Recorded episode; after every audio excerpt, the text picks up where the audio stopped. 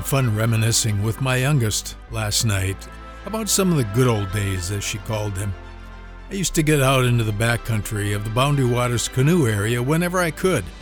I'd often take our two youngest girls out for a few days where we could portage and paddle into some remote location where we wouldn't see anyone until we came out of the forest. But that required planning, preparation, and understanding that if we got into trouble, we were on our own. Oftentimes, the unknowns of the wilderness are things beyond our best preparations, though. Such was often the case as we explored areas where no other human contact was the norm. Bears, moose, storms, and an occasional Sasquatch slipping through the night shadows entertained our adrenal glands. Such times have provided a visible experience to boost our faith in an ever present God. Too often, we were like those about whom it was said, There they were, in great fear, where no fear was. The disciples had a three year crash course in learning how to handle a crisis, by faith alone. Oftentimes, what's important is not always making the right decisions, but learning how to trust God. But don't forget, it's something we learn how to do because it doesn't just happen. It takes experience with others who have been there.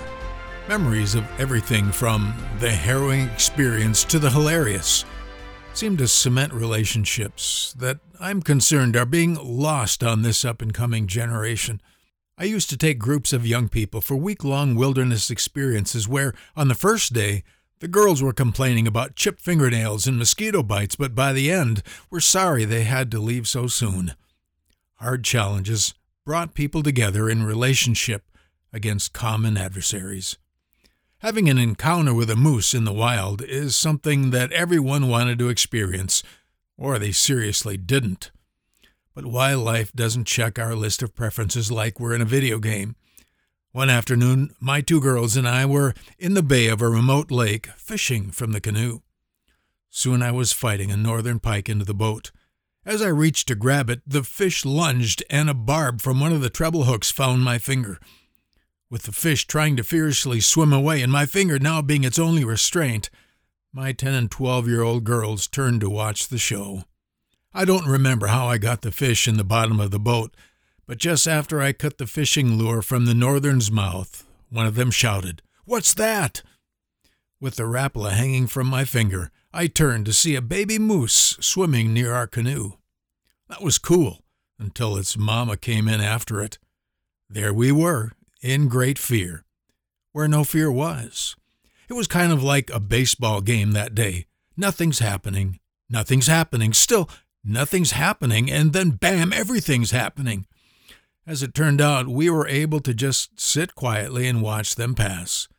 Then the attention turned to how I was going to get this hook out of my finger with no ER or clinic within hours of us. They still remember my white face then the snip of my pliers, cutting the hook's shank and pushing the barb the rest of the way through.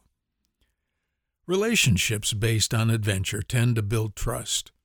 We become vulnerable as others watch how we react when threatened. That's where we really find out what's in the heart, and a wilderness trip often brings that out. It sure showed what Old Testament Israel was like, and it showed the disciples what they were made of in the storm, and it also painted a clear picture of what God was really like. I had nicknames for all the kids that we used to take up north. There was G.A., and Squint, and Butterfly. G.A. saved my big toe from getting chomped off by a huge snapping turtle one day. Butterfly was casually casting towards seagulls that passed by our campsite on another day and actually reeled one in. Spooky Al was sitting on an open air wooden biffy box one morning when a bear popped his head up no more than six feet from where he sat. There was nothing he could do. Squint and G.A. were in the lead canoe going down a ten foot wide stream with a canopy of brush overhead when they were suddenly charged by a moose protecting its calf. It was a bluff, but made for an interesting story to say the least, as the animal was close enough, with feet stomping the water, to splash the two boys. They pretended later like they weren't afraid, of course. In a world where we're trying to reverse socialism with facts and moral problems with statistics and racial dilemmas with media platforms, there's nothing like relationships honed in real life wilderness adventures to cause us to appreciate our lives together. It's been said that what people need more than anything is our love. And the best way to love people is to give ourselves to them.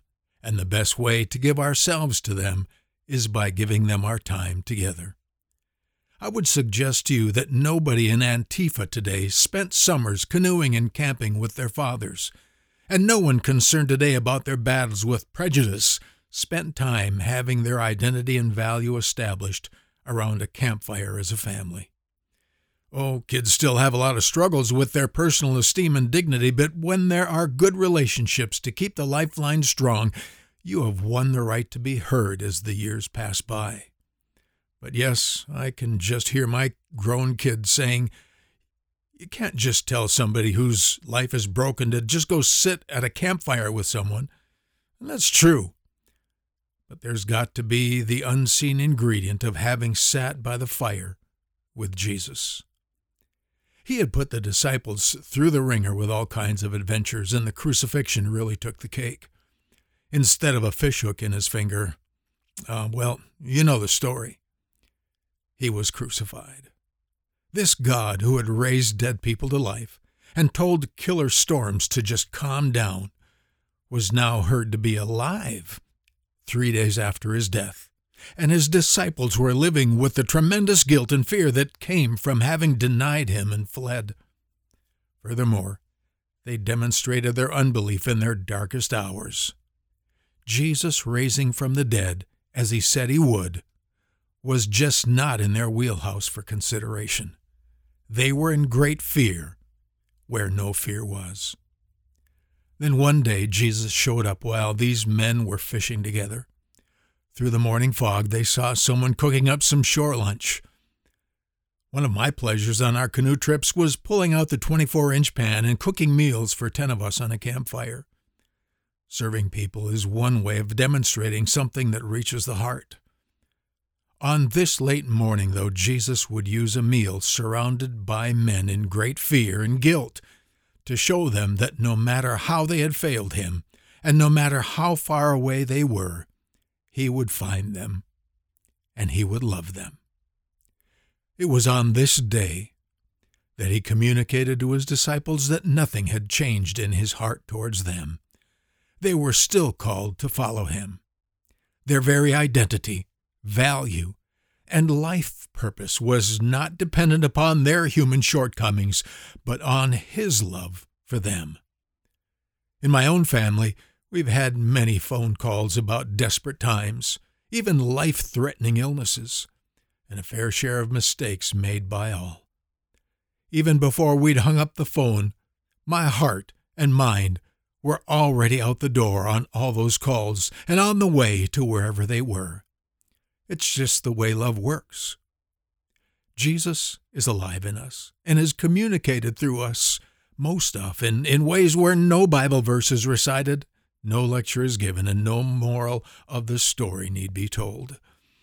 With nail scarred hands and a wound in his side, Jesus would say to the disciples who came to him on the beach that day, Do you still love me? He knew they did, but he wanted them to come to grips with the fact that just because their faith had not overcome their fears, and just because they failed, didn't mean that they didn't love him still. They still believed in him, and he settled their conscience that day and basically said, Then go ahead and finish what you started. I know your heart, but I just wanted you to know it too. You are not a failure. One day while we were going down a rapids, one of the girls in another canoe started screaming for her life. Why did you bring us here? I can't do this. She was so scared when I came alongside her canoe and just said, Stand up and get out of the boat. It's only a foot deep, you know. So I'll just tell you what Jesus taught Peter in the storm get out of the boat and walk. He's gone on ahead and He knows exactly what to do in that place where you are right now. Get out of the boat. you're safe.